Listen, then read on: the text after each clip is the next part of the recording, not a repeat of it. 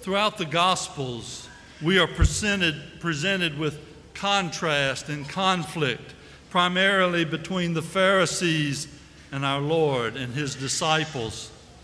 Today, we are presented with two Gospels which exemplify that tension.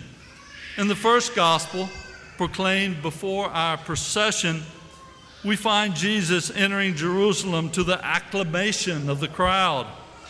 We then experience the passion of our Lord when he is driven from the city with the same crowd buffeting him, spitting upon him, and vilifying him. And so we see the effects of crowd or mob mentality, which, which are led by the Jewish leaders. Mob mentality has been defined as a collective unconsciousness of a crowd overtaking individuals' sense of self, personality, and personal responsibility. This theory suggests that crowds exert a sort of hypnotic influence on their members.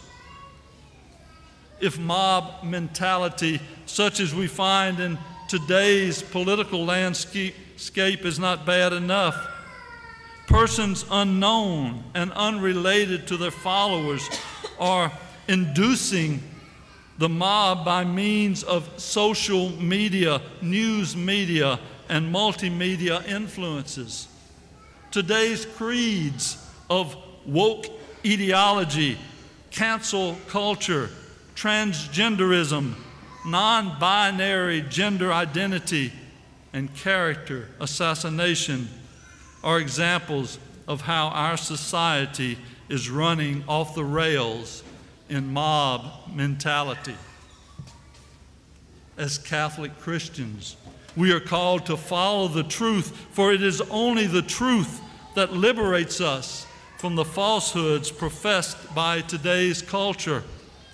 And that one and only truth is in the person of Jesus Christ.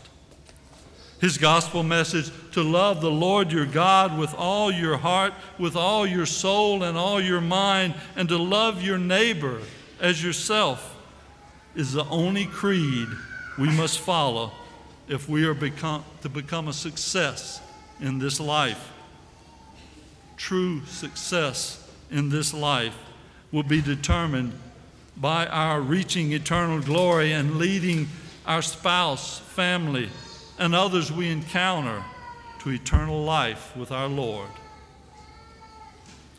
We cannot succeed at that life goal if we allow ourselves to join in that mob mentality of day, today's culture and if we stand by it by as it becomes the way of the world around us instead let us follow the truth which is our lord from Jerusalem to Golgotha and into and with him into paradise.